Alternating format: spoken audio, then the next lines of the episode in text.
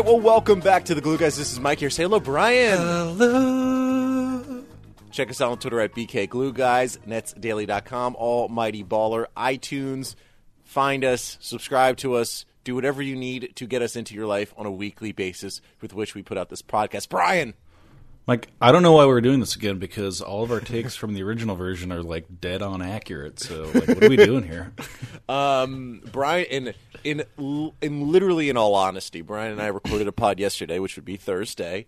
And as we, I press stop on the recording, within two minutes, Woj tweets out that the Nets have come to an extension with Spencer Dinwiddie, Brian. So, and within our original pod. Uh, again, in, in the theme of honesty, we discussed uh, that the Nets didn't have to make an extension, did not have to sign an extension with Dinwiddie right now, that there's no point to it, that they should just wait until the trade deadline. But look, we have the extension and we're all happy. What do you okay. think, Brian? So why – I mean, the big question is why do it other than just like a sign of good faith? And I think that might be like the gesture that they're going after, right?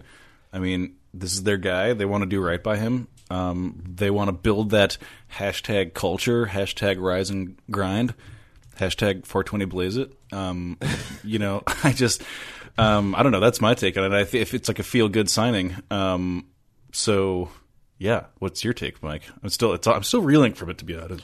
Ugh, I, I be will honest. say that. So there's a couple of mul- like side things that I have to get to, and we're in a short period of time. Again, in honesty, my six month old is sleeping in oh. his stroller at the moment. So I am trying. We're trying to. We, this is how dedicated we are to you, Nets Nation. We are trying to get this pod out to you within all accuracy. But my son is sleeping, so we'll see what happens with him. But um, just first on the actual extension, why do they do it? You know, so I do think that they probably. I, I, I don't know this for sure, obviously, because Sean Marks hasn't texted me quite yet. But I think they probably did offer him for four years. Like, so to set the sort of the framework that was available to them, the Nets had a, a cap with which that the only amount of money that they could offer him in terms of the maximum would be forty-seven point five over four years. And the four years was the longest extension that they could do. And this extension, the three years, what is it, like thirty-two million dollars or whatever it is, is um, is along the lines of being the most amount of money that you could offer to the player within three years. I got to think Marks and the Nets, if they were willing to do three years, they probably wanted to do four. Um, but Dinwiddie's side probably just wanted to do two, and they came to an agreement with a player option for the third year, which is what we understand, that the third year of this extension, which isn't – which is – the extension starts next season, so one, two, three. That's a player option. He Dinwiddie has the choice of re-upping with the Nets for that one final year. So I would, I think, like generally, the Nets wanted to do four years, and all the all the like reporting that we had been getting beforehand, Brian, was that I think Nets Daily Net Income tweeted this out was that uh, people were surprised the Nets hadn't extended Dinwiddie yet. That's probably because they offered him four years, and he and his side didn't want to take four years, and they ended up agreeing to three. So okay, we're so all what happy. do you, what do you think is the motivation for not wanting the four years? For Dinwiddie's side. Yeah. Well, for Dinwiddie's side, it's – so we have to understand, like, it's a tough thing. Like, obviously, Spencer's a very smart person, but, like, he hadn't made all that much money beforehand in terms of an N B A player. He, I mean, he has made a lot of money for regular people, but not an N B A player. And to get any amount of money, to get a guarantee to say, I know for these next two years I'm going to get this. I'll come out of – come back into free agency if I want to. Within two seasons at the age of like twenty-seven, that's at least another decent sized contract if I want to do this.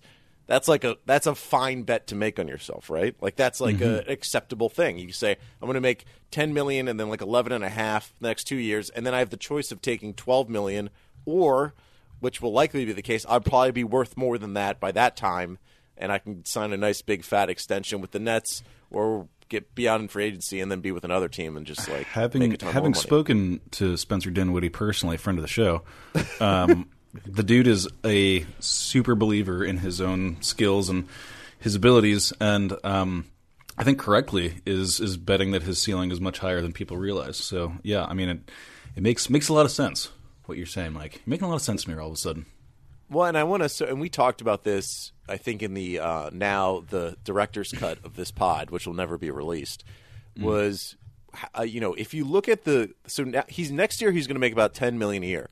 Just look at the guys, go on Hoops Hype, click on player salaries, and see the type of people that make ten million dollars in, a, in an N B A season. Guys, who, especially look for guys who had just signed their contract. Okay, don't look for guys like Kemba. Kemba Walker makes twelve million dollars, but that's a fraudulent twelve because he signed that deal so long ago, and he's probably a, potentially a max player as a free agent coming up. Dinwiddie at ten next season is like a, a steal, I believe. I mean, I, he's, you know, I, I tweeted this out at one point during the 76ers game that at the end of the 76ers game that Dinwiddie's the best player on the team right now. And people got so mad. But, um, I mean, he... He is good enough to where he can be the best player on the team for twenty percent of the games during a season, right? Like he he he often is the guy who has the ball in his hands at the end of games. He's closed out, I think, every game that the team has been on. Um, now, the, of course, the Nets have lost most of those games. But already the choice between D'Angelo Russell and Spencer Dinwiddie, Dinwiddie gets the preferential treatment at the end of games more than D'Angelo at this point. There's been games... like the 76ers game most recently, that D'Angelo wasn't on the floor and Dinwiddie was. And rarely Dinwiddie is not on the floor in those type of games. Um, it's like, you know, it, it, is it a win for the Nets that they got Dinwiddie to agree to the extension? I, I guess. I mean, like, you know, they offered him the max amount of money that they could offer him, and he accepted. He's probably worth more than that, but it's a unique situation. His side likely got it down to the point where they're like, well, we'll take two years and we'll do a player option. And then the player option gives the player all the power, of course. So it's a, it's a good move. Um, it's also an interesting move for like the ripple effects that it could cause. But, you know, that it's almost tough to sort of decipher what's going on with that. Mm-hmm. Well, what, we did it. We did it. What, so you think it sends a message that like the typical like we reward dudes, right? Yeah, I mean, I think per per Danny Green's uh, quotes. Yeah, Danny last, Green coming in. I know, uh. really, really, he really spoke glowingly of, of Sean Marks and uh, and how you know everything comes down to these like you know gestures of of um, sincerity and good faith and things like that. So, um, I mean, I you know obviously there's like pretty clear business and financial reasons for doing it the way they did, but also. It's like one of those good vibe kind of things that I think fits right into what they're trying to, you know, propagate going forward. Um, so I don't know. I feel like I feel like I mean, just re-signing our guys is like um, uh, it's a thing that we haven't been doing a lot of in the past, right? Like we're constantly looking to leverage things upwards. But we just re-signed Joe Harris, just re-signed Spencer Dinwiddie. Like bringing guys back um, fosters a a particular kind of goodwill that's that's hard to recreate otherwise. You know what I mean? Yeah, and it's stabil- like so if you're going to create a culture, right, that the mm-hmm. whole the, everything that Atkinson and Marks talks about, you can't actually then have p- tons of player turnover. Because if you just have constant player turnover, then the culture that you've built has to be recreated every time a new person comes in. Yeah. The guys that they sign, like Shabazz and, and Ed Davis, are like culture dudes. Uh, Jared Dudley, culture dude, of course. Like, I was just... So- I was just watching um, like Sean Livingston on the Warriors and just thinking about like, wow, he's been there forever, it seems like. And the Nets like resuscitated his career in that one season. Um, but he's been like a like how often do you just see a, a, a bench player coming off the bench for the same? It's like it feels like a like a nineties thing to do, you know, stay stay for that long as a bench player on a on a good team. Um, yeah, because so often the bench is just the yeah you'll you'll typically. You'll sign a guy for three years. You'll sign, like, one guy who's definitely a bench player for, like, a three-year deal. Like, a I don't even know who you would you would say out there. Yeah. Um, but then he gets, like, he gets out of the rotation, a coach's rotation, and then he's just an albatross contract. And then most of the time teams just do the vet minimum or mid-level exception for one year, two years, stuff like that. But, like, the Nets are committing to Um, they're committing not just to like a person like D'Angelo Russell, which they haven't done quite yet, but they're committing to people that are, you know, could start some games, but also are going to come off the bench. Mm-hmm. Um, but there there are like a few broader implications about this happening compared to if they didn't do this now. Because my main argument before about why you don't necessarily needed to have done this extension was that the the Nets had controlled Dinwiddie's bird rights. So if they were really big game hunting in the free in free agency, they could have signed, you know, two max free agents and then signed Dinwiddie to pretty much whatever they wanted to, because they would have been able to go to over the cap with this number. That no longer exists. He is he is firmly set within the cap now. He will contribute to being he'll be he'll contribute to being at the cap number. He can't he can't be the one that extends it over. Mm-hmm. Um, so I think it was Bobby. Mar- Do you see Bobby Marks's uh, tweets about this, which were pretty? It's always interesting to see what his take is, especially you know Nets culture and what the Nets are doing. You'll be surprised um, to know I did not see his tweets about this, unfortunately. Do tell. So, the two main things to pull out of them were that one, that Dinwiddie cannot be traded until June thirteenth, um, which which is should be known because you, you know there's all these sort of like discussions about Suns, Lakers, Nets deal maybe, or there's just like a lot of like people that are floating around out there, and we've talked about Dinwiddie as a significant. What the, the people on the Nets Daily comment section, like the first thing that they that started coming out of their mouths after the Dinwiddie signing was like the people that love Dinwiddie and hate D'Lo are talking about like D'Lo to Phoenix, like lock it up. you know, I know already. Yeah, and that that buzz is, is going to grow louder and louder, especially yeah. the, like the longer, the more games that Dinwiddie gets, more minutes over D'Lo. Um, but Dinwiddie can't be traded this season. Um, he could be traded, like for some reason. Let's say the Nets do sign Kyrie Irving and Kevin Durant, um, they could then make the decision, oh, well, let's trade Dinwiddie because he's on a decent contract. And we'll, But that this guarantees that Dinwiddie will be on the team for the rest of the year um, mm. by him signing this extension. The other thing is the cap implications of it heading into the twenty nineteen free agency, which is what we've talked about so much, is that um, with – this is from Bobby Marks – with D'Lo's cap hold – Rondae's cap hold, and now Dinwiddie's extension, the Nets have nineteen million dollars in space. Plenty to do whatever they want with, but not enough to sign even Tobias Harris, most likely. Like, if you're going to, for some reason, bring back both Rondae and D'Lo. Um, but if they were to let both Rondae and D'Lo go, say, you know, we renounce your rights or whatever they you have to do, they would have forty-six million dollars in space. That's a very important number because we don't know what they're going to do with D'Angelo Russell.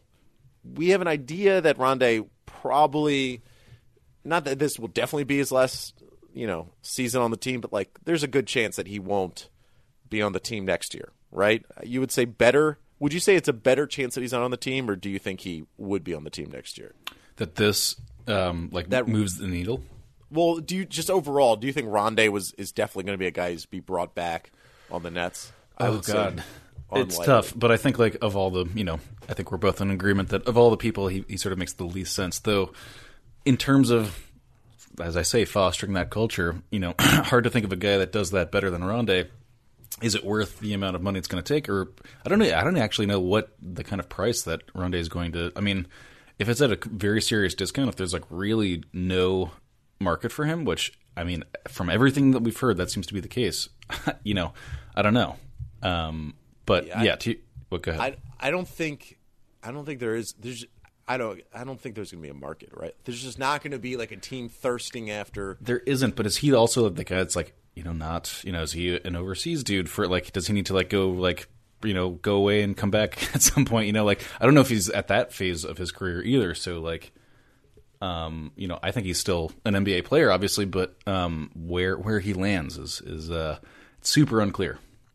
But as of now, let's just say the Nets renounce the rights of uh, D'Angelo Russell and Rondae Hollis-Jefferson. They would have forty-six million dollars in cap space in free agency now with Dinwiddie's new contract. So that is still max free agent and a little something else, or two big free agents at twenty million dollars a year each. You know, so they're they're not they're their flexibility in twenty nineteen isn't shot, it's less than it was when they had Dinwiddie on bird rights and not on a new contract. Um, but, you know, I think you would rather – so, like, and this was the sort of the debate we had with Joe Harris. Like, is Joe Harris worth eight million dollars a year? one hundred percent. Is he worth the eight million dollars in cap space that you could have had in twenty nineteen if you didn't have him? I, I would still argue, yeah. I think a good deal is a good deal. And the Nets, like, should we re- like should they really be holding on for the two percent chance that, like, Kyrie and K D both want to be on the Nets?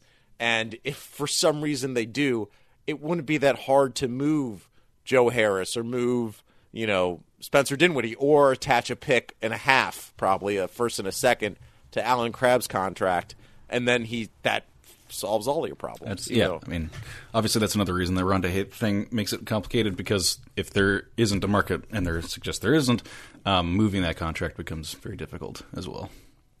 Um, but good day. I mean, it's that's a it's a good. As you were saying, it's like it is pretty rare across the N B A to just re-sign to to give an extension to a guy who isn't a max player, right? Like. Mm-hmm. There's the Kyle Singler deal in Oklahoma City, the Nick Collison deal in Oklahoma City. Like, those are two, like, very small bit parts who got, like, four-year, eight million dollars extensions right. at that time. But pretty much across the N B A, it's like you are max or near max. And if you're not one of those two type of players, you we'll let you go to free agency, then maybe we'll bring you back at that point. Um, the Nets are choosing a different path. And, you know, Dinwiddie deserves that money. There's, like, no question in my mind he des- deserves that money. He's um, he was pretty good last year. He's a significantly better player this year.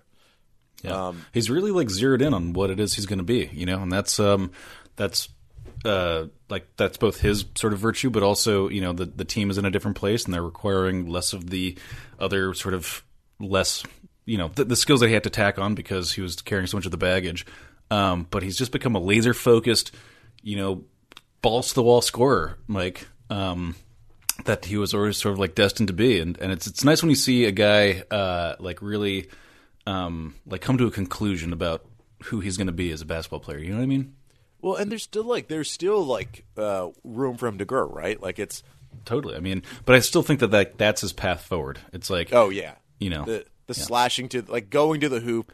Or shooting ridiculous step back three. Um, yeah. That just is who, like the the Lou Williams tract is, is the one that he's headed on. So there you go. So the the the cloudy Nets future that we had been trying to forecast for for so long, we're still going to try to forecast. It's a little bit clearer. We we have a new data point with which to sort of pin on. Is that we know for a fact that, like, Joe Harris, Jared Allen, Car- well, we we should. I mean, let's you know, barring a big trade. Joe Harris, Caris LeVert, um, Jared Allen, now Spencer Dinwiddie. That is a core, along with, like, Musa and Kurucs as developmental pieces. That's six guys right there. Allen Crabbe probably has to be on the team next year um, because of his contract, even though he is playing better um, ever since we motivated him by talking about how bad he is. Yeah. Um, so there's, like, a, we're getting into clear focus. Now the big question is what to do with D'Angelo Russell. Um Do you give him the contract that he'll probably end up getting in free agency? Do you match whatever another team out there is going to give him? Is he a trade piece? We'll see. All these things. Bigger will be question, Mike. Later. Who you got tonight, Wiz or Nets? Big question.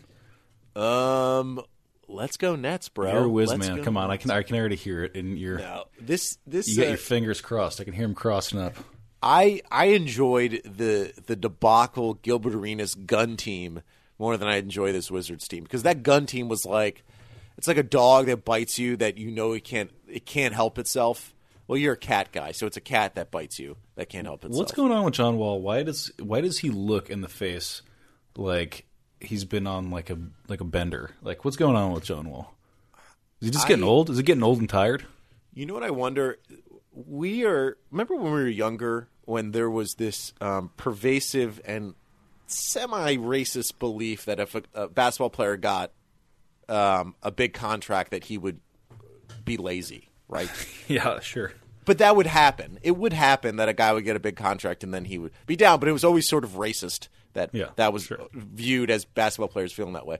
Um, so, but we then we got through this era where guys just keep improving that, like, this kind of started with Co- well, obviously with Jordan, then Kobe, but this LeBron generation of guys who they, like they'll post Instagram videos of them working out. Like being uh, a, a gym rat is a good quality for this certain generation and the generations that have followed. That we actually haven't really seen the massive extension and immediate decline in a long time. I think we're seeing that with John Wall. I think mm. we're seeing the classic.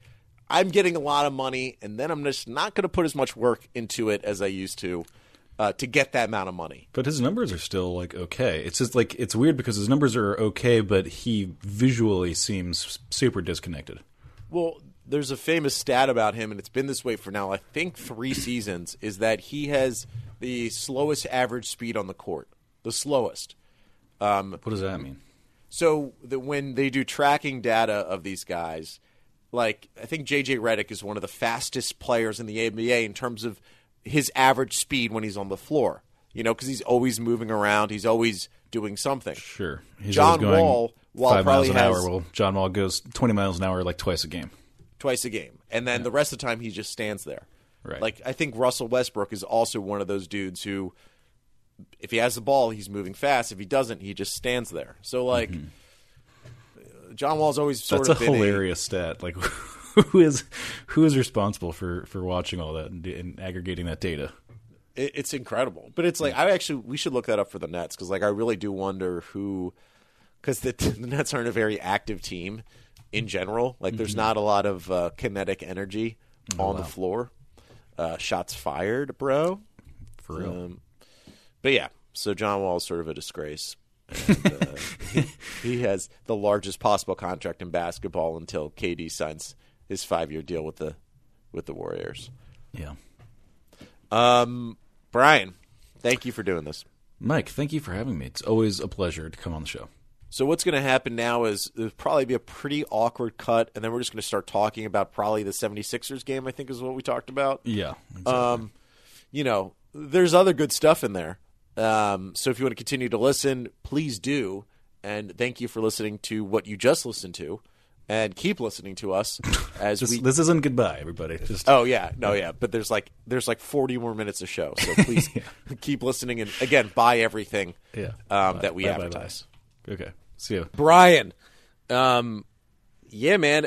So what's different? What's different in this three-game win streak evident last night in the seventy-sixers game? Dude, you already We're, know. You already know. You don't need me to tell you. It's your boy Rodions Kurucs. Come on. Kurucs is on fire, Brian. Um, we've been saying it all season that the guy needs to play more. He had, he is finally playing more, and he's making a difference. Now, you know, obviously he's not. I, I compared him to Kevin Durant and a Norwegian Ridgeback crossover, but... um. So, like, my whole thing about this team was that – so I, I don't – I'm not anti-Jared Dudley as much as, like, my entire life on this podcast would make you believe I'm anti-Jared Dudley because I've been anti-Randy Foye and I'm anti-sort of that vet player who will never have a future with the team. But, like, this team isn't that good, so I don't really – I've never really understood why there's such a beholdenness to playing veterans, man. Shouldn't they be playing Rodion Kurucs? Shouldn't he be the dude that is on the floor at these games? Come on. Well, you know, they heard you, and you're getting what you want. You know, this this it happened. Um, your boy Jared Dudley, bless his his sweet soul, um, is down to twelve point three minutes in the last seven days versus um, his season average of twenty-one, uh, almost twenty-two minutes per game outside of those games. Um, you know, that's uh, they're they're taking all this into consideration. It seems like, Mike, there's some real evidence that the Jared Dudley experiment may be coming to a merciful end um, for the most part. Well, and that's like the that's fine. He you, he can play twelve minutes a game or whatever it is now. He he shouldn't have been starting. I was fine with him starting, but he shouldn't. Like I I, w- I wasn't enraged partly because I thought, especially when they had LeVert and D'Angelo Russell out there, that they had enough scoring in the first unit that, like, a, a Dudley makes sense. Now he doesn't make as much sense because they don't have LeVert, and they do need a guy out there who can make some things happen. Rondae's playing better. Kurucs is playing and making an effective statement. Dude, it's all about our friend, our boy Spencer Dinwiddie. Are I'm you just kidding gonna me? Pepper in before we jump into Spencer Dinwiddie territory. Um, I'm going to start peppering in these emails because I've read through them and I have a good beat on where they're going to like land in this conversation, okay? Yes. It's your boy, Jim Nazadas. Um, thanks for hitting us up. Thanks for everybody all the time sending us emails. We love each and every one of them. Um, even if we don't air all of them, I read them and I appreciate them. Um, anyways, says Jim says, do you think Kurucs eventually takes the starting job this year? I think Dudley's falling out of the rotation fast, and I'm convinced Rondae is only being showcased for a trade, maybe a second-round pick for a ta- uh, from a playoff team. I'm rooting for Rondae, but I don't think Marks considers him part of the future. Mike, weigh in. Yes. Um, Do it. Do it now. Weigh in, for God's sakes. Kurucs is the starter. I don't really see. It may happen.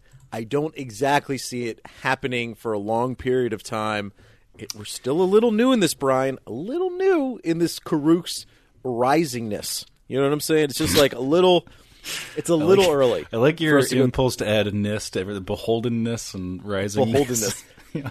um, um, I mean, I'm inclined to agree, but um, so what do you think of his uh, the the idea that we're we're playing Rondae for for a trade or something like this? Um, People are starting to see, or starting to see the, the writing on the wall with Rondae. It seems like, um, what's what's your feeling? Well, the, so the, he had to have taken an evolutionary step to have remained with this team after his contract expires at the end of the season, right? Like he would have had to have shown that new element in his game, the three point shot, to have then survived another contract with this team. He may get one, but it would only be at like. Not a discount, but just it would be at a low price because that means a lot of other teams aren't that interested. I don't know who would be interested in Rondae. I mean, Rondae's playing better, and that's part of the reason why this team's on a three-game win streak. I don't want that to be lost, right? Like, he is playing better. He seems more comfortable out there. He's being more productive, but um, I don't. Th- I just don't think there's like a thirst for Rondae out there. The He's problem, not yeah. a not a guy that many teams are going to want to play. So you know, we've we've sort of picked up from. Keeping our ear to the streets, as as we often do, you you more than me, that there's not much of a trade market for Rondae. Um, but, you know, just at a glance, like, this, the Kurucs games have been uh, good. Like, do you, do you believe in the eye test? Are you, like, seeing that this guy is, is legit? Or I can just sort of parlay what your boy Zach Arenstein wrote in. It said, Kurucs situation reminds me a lot of Jared Allen's last season. It took until around now to start gaining the trust of the coaching staff, and by the new year, he was starting the rest of the year. Can we finally consider Rondae freed? Hashtag freed.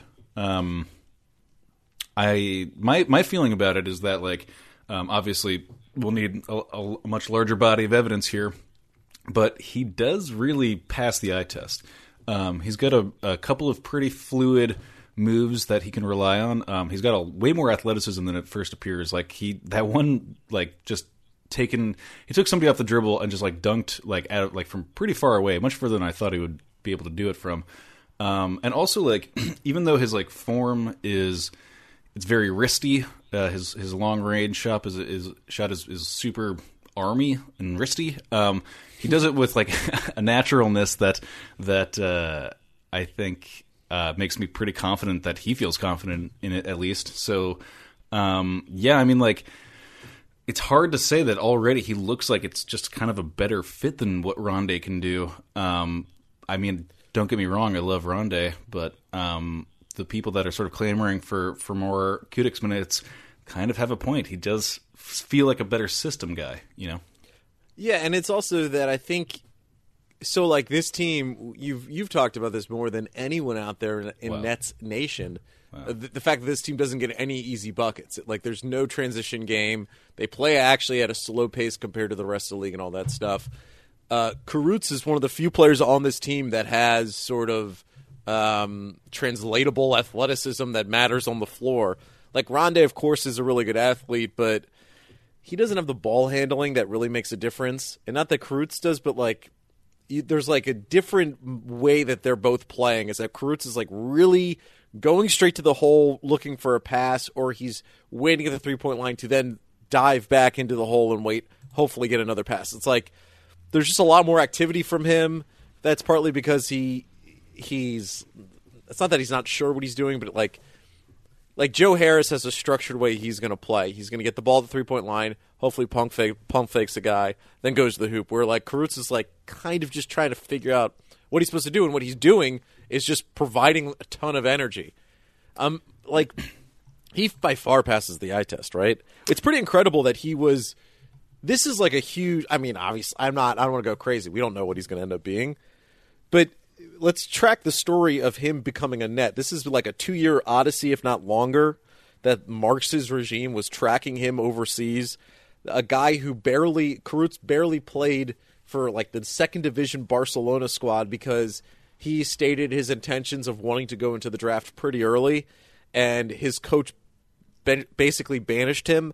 That when N B A scouts would show up, that they would they wouldn't play Kurucs because they'd want to give him a platform to like impress these scouts, and then he would go to the N B A. And it was a situation where most people hadn't even seen video of him, and the Nets sort of stuck with him. They were mocked to have picked him two drafts ago, and then he pulled out of the draft. They were mocked to pick him this draft. They ended up picking him, and what you get is, what is he, six nine, six ten? I don't know. Um, athletic, energetic, somewhat, you know, capably aware player out there who can also sometimes kind of shoot a ball. And that's, in the second round, that's like a phenomenal thing. You know, like we keep waiting for the stretch four. Brian.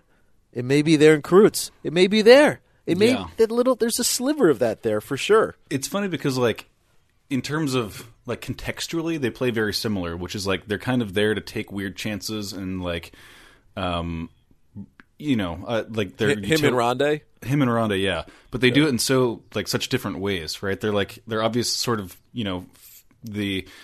They're the last sort of recipient of any kind of play. Like, they're the final, like, cutter or whatever. But, like, they – and no plays are ultimately run for them. I mean, especially this year. Like, they used to have some plays that they ran for Rondae, but that's that's gone away. Um, and so, yeah, they're, like, these utility players that are just kind of there to, like, create chaos or, or you know, something like that. But, like, Rondae is just um, – it's not a controlled chaos in the same way that Rodions seems to have. Um, and also, they're just, like, they have completely different skill sets, it appears. Um, so it's, it's, it's funny that they're sort of like the two guys that are head to head on this thing because like, you know, uh, it, in terms of their skill set, like super different, um, but they're in each other's way and it's going to come to a head, Mike, and it's going to be ugly. There's going to be, it's, it's going to come to blows. So, um, watch out is this, for that. Is this the Nets version of K D and Draymond? Is this, yeah. and obviously Rondae's Draymond. And yeah. of course, Kurucs is Kevin Durant. Cause he compared himself to Kevin Durant. That's enough. Like, okay, so this team is lacking in fun players. Obviously, we love the team. It's so so great. Everyone's amazing. Kenny Atkinson's great, blah, blah, blah. But, like, they are lacking in – that's why the Zion thirst is so real because yeah. the Nets haven't had, like, just like a – a guy who can dunk, like heavy dunk. We were missing a heavy dunker for three years now. It's getting almost unmanageable.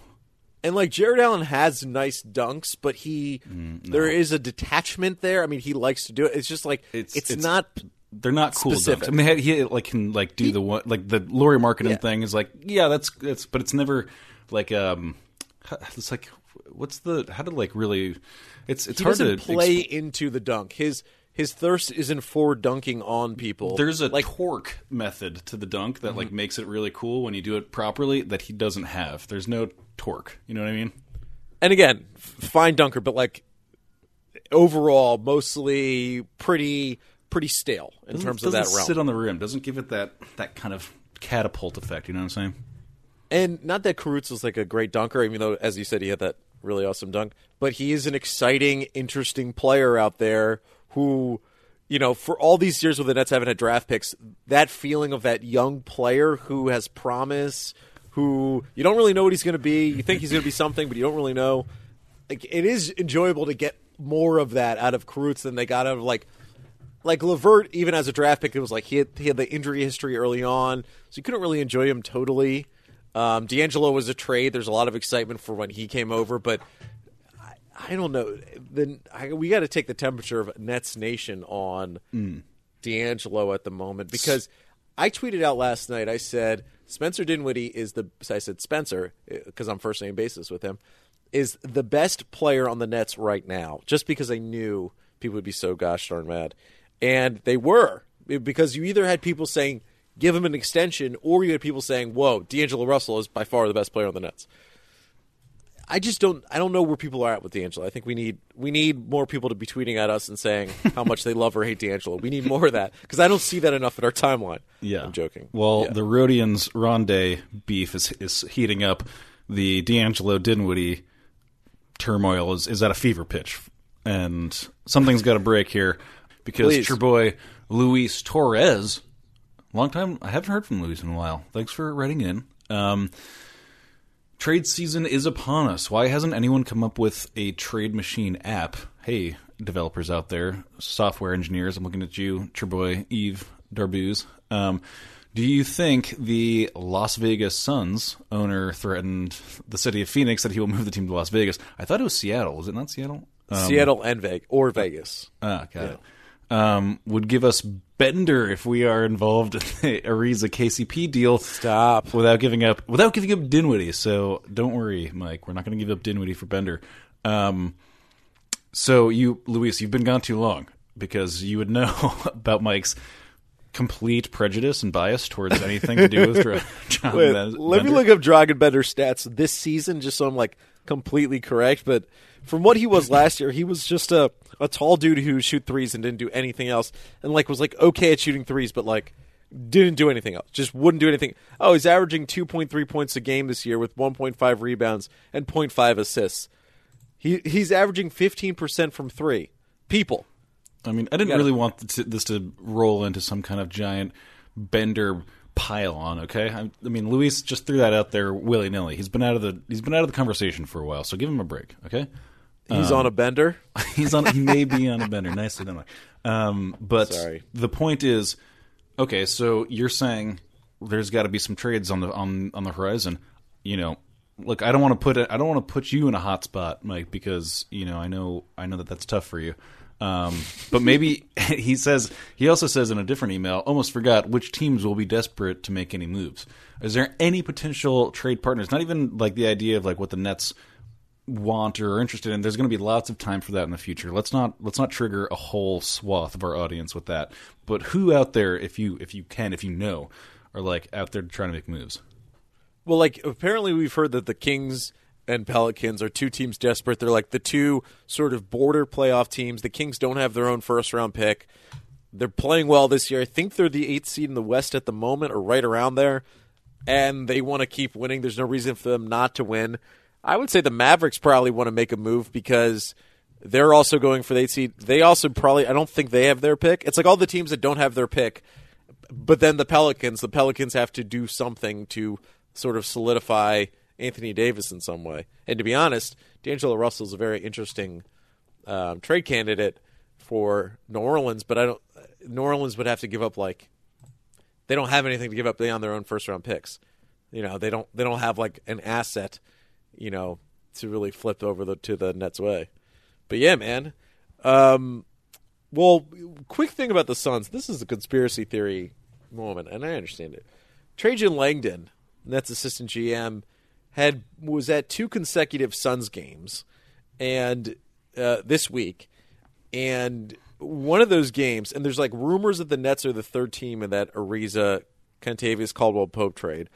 We of course know that the Nets had some interest in Caldwell-Pope when he was a free agent. The classic Brian, remember the discussion we had? Caldwell-Pope or Porter? Who do you want more?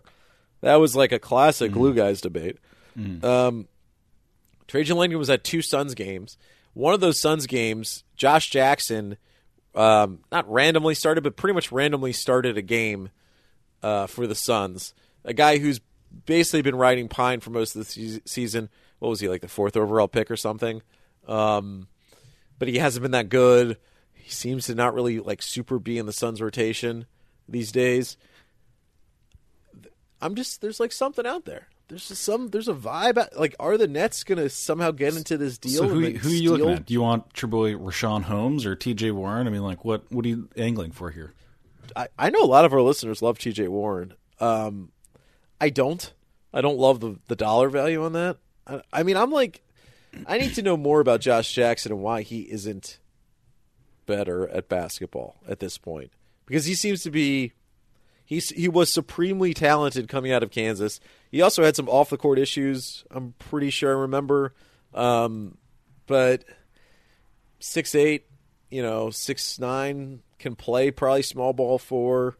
Depending what the Nets could give up for him, it'd be interesting if they could get him into their system. But uh, I don't know, man. What are your feeling? Like, are the Nets going to make some – do you think the Nets are going to make some move this, this like, in season? Like, are they going to make – not just like a, a bit part move like trading Ed Davis for a second round pick, but like a, a, a significant sort of alteration of their future? No, I mean, this is a lame answer, but I I don't. There doesn't seem to be a whole lot of motivation for doing that quite at the moment. Um, not with all these like, I mean, like what you were saying with those sort of more extraneous parts, like a Damari Carroll thing, you know, a an Ed Davis, a you know, I would actually really dislike any kind of. I've been truly enjoying the Ed Davis tenure um, of of of the Nets, um, but I mean, in terms of like an actual big, like, you know, consequential move, um, it doesn't feel like it's necessary at this time, and especially when you're just kind of waiting for Caris LeVert to come back. I mean, um, also there's not a whole lot of, I mean, who else is who else is like truly interesting, young, and gettable um, that isn't like.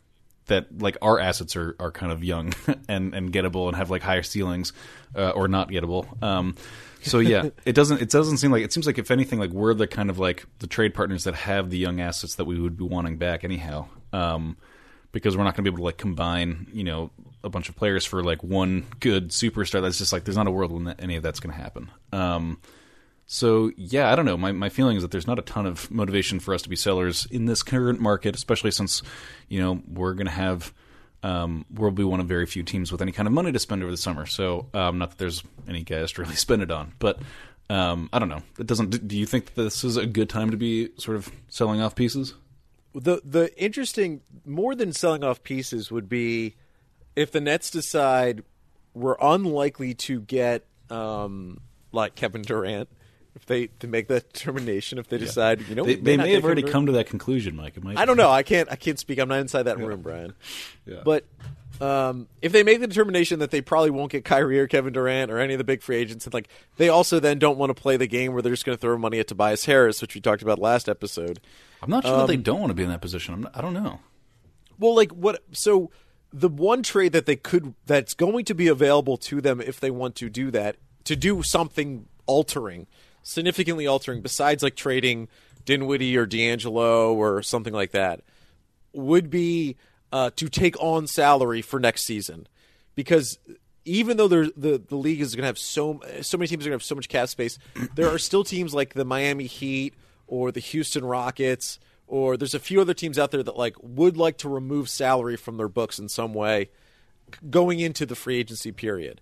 Um, A team like my Wizards, who are still bad, who the Nets are about to play tomorrow, um, who have like an insane cap sheet, and they just traded like Jason Smith for nothing because, and like apparently Jason Smith's like the greatest teammate in the world, which is totally weird.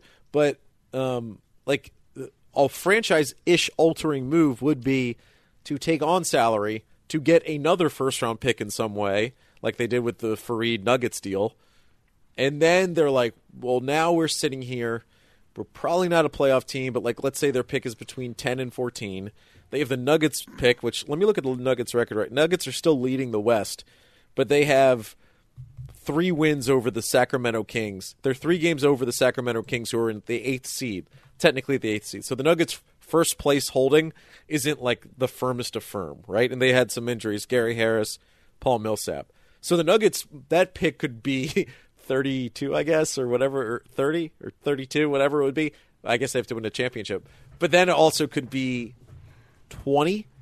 And then if they made another trade to take on more salary in some way or to trade, you know, Fareed's expiring for a, a team that like Brandon Knight, who has, you know, uh, two more years on his contract. If they make that decision, they could get another first round pick. That would be that's the more likely franchise altering trade is to be. We're not going to be players in two thousand nineteen for agency. We're going to take on more salary for two thousand nineteen, but we're also going to get either a young player or a, a, a pick to then like really sort of develop a, a roster of young talent on this team to then be players in twenty twenty free agency, which is like, gosh, Brian, that is have, something. Have fun. Or we have could fun. Just roll the dice on your boy Dragon Bender. Um, let's do Stop it. Stop it. Stop um, it. Please. So that's all the emails I had lined up, Mike. I mean, I have a fun idea that it, our, our good friend uh, Eve Darbuz sent in a, a seven-minute voicemail message, which, of course, we can't play um, in its entirety in the middle of the show. But it might be fun to sort of end on that um, if if you're interested, and we can address it in the next episode um, for, for, for those who listen. Um, all right. That sounds like a great idea. I yeah. love it. Um, so shout out to Eve. We're gonna we're gonna do that. Um, anyways, anything else you want to toss around, Mike? What do you got? Um, nothing, man. We got some. I have exciting email requests for guests. I'm not gonna tell you who I'm trying to get on the pod, but I'm trying, man. We're we're hustling. I already know. You want me to blow it up? Should I blow it up to everybody? Um, no, I'm not gonna. Because it's not gonna happen, so I don't really want to do it. Of course not. Um, um, been keeping up with Vanderpump. Vanderpump's been phenomenal. Um, the uh, first two episodes are unlike anything I've ever seen on T V besides every other episode of Vanderpump.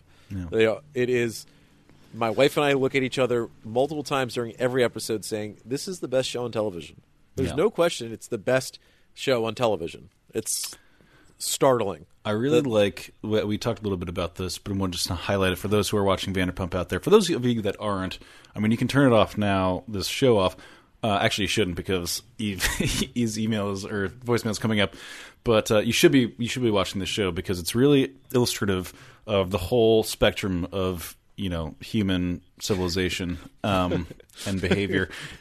But my favorite part in this episode, uh, where Jax is proposing to his his now fiancee, um, was he he made this elaborate scheme up to deliver her a.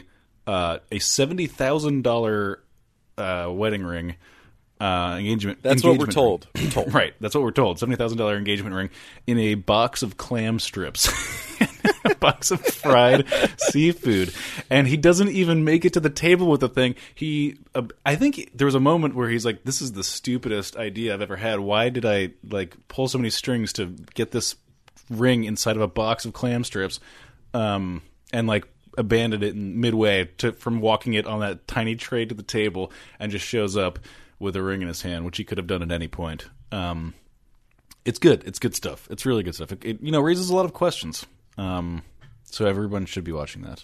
But um, great television show. James Kennedy is um, yeah. a unique character on television, and he deserves to be spotlighted in the way that he is. And And I said this to you, the the fact that most reality shows would take uh, an engagement of two of the like uh, pillar characters on the show would be – I mean, the frickin' Office took, what is it, three seasons before Jim and Pam ever went on a real date. Uh, Vanderpump, within the first episode of this new season, just threw in an, uh, an engagement proposal between Jax and Brittany. Um, that is how much content they have.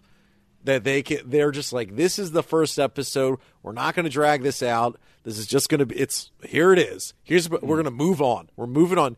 It'll be a dominant theme. Of course, we're all waiting for Jax's bachelor party. Mm. I hope that goes well. Um, yeah, they're going to kill somebody at that bachelor party. Something, yeah. something terrible is going to happen. Hey, this is actually a good time to talk about this. Like, if you're still listening to this podcast right now, um, I want to hear from you because we've talked just briefly, spontaneously before the show about starting a Twitch channel.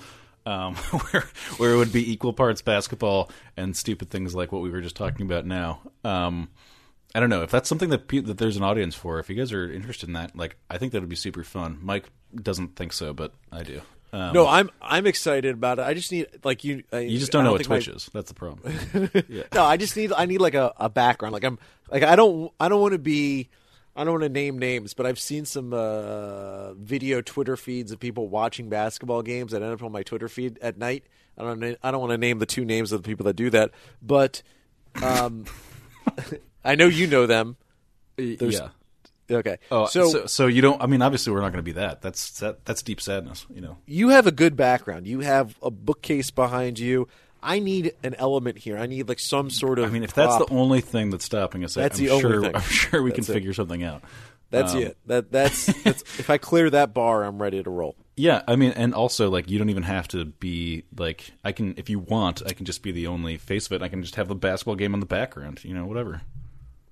I got a T V. Um, Anyways, so all those ideas, uh, if you're still out there, podcast audience, um, take those into into your consideration. Think about it. Tweet at us. Email us. If you're if you'd be like even like marginally interested in something like that, um, I think we'd like to hear from you. But um, anyways, other than that, Mike, let's get out of here. Thank you so much for listening. Nets three-game winning streak coming up with a big game against the Wizards and the Hawks. The Nets are only a game out of – well, you know, they're like two and a half or three games behind the eighth seed, but uh, they are one win away from the eighth seed. The Nets, as dark as that eight, eight-game losing streak was, the Nets are, are not out of it. And uh, thank you for sticking with us within the darkness of that eight-game losing streak. Brian! Mike, uh, hey, everybody, this is Eve Darbuz. Or do you want to play it after the outro? We'll play it after the outro. Okay. So, but Bye, tell everybody. People what it is. One more time. There, It's it's a seven-minute voicemail it's, it's from... It's a seven-minute voicemail from Eve. But it's good, okay. And he has a lot of interesting insights, and we're going to address them all in the next episode. Okay? How about that for a tease? Take us out of here, Mike. Thank you, everybody. Good night. Yeah, boy.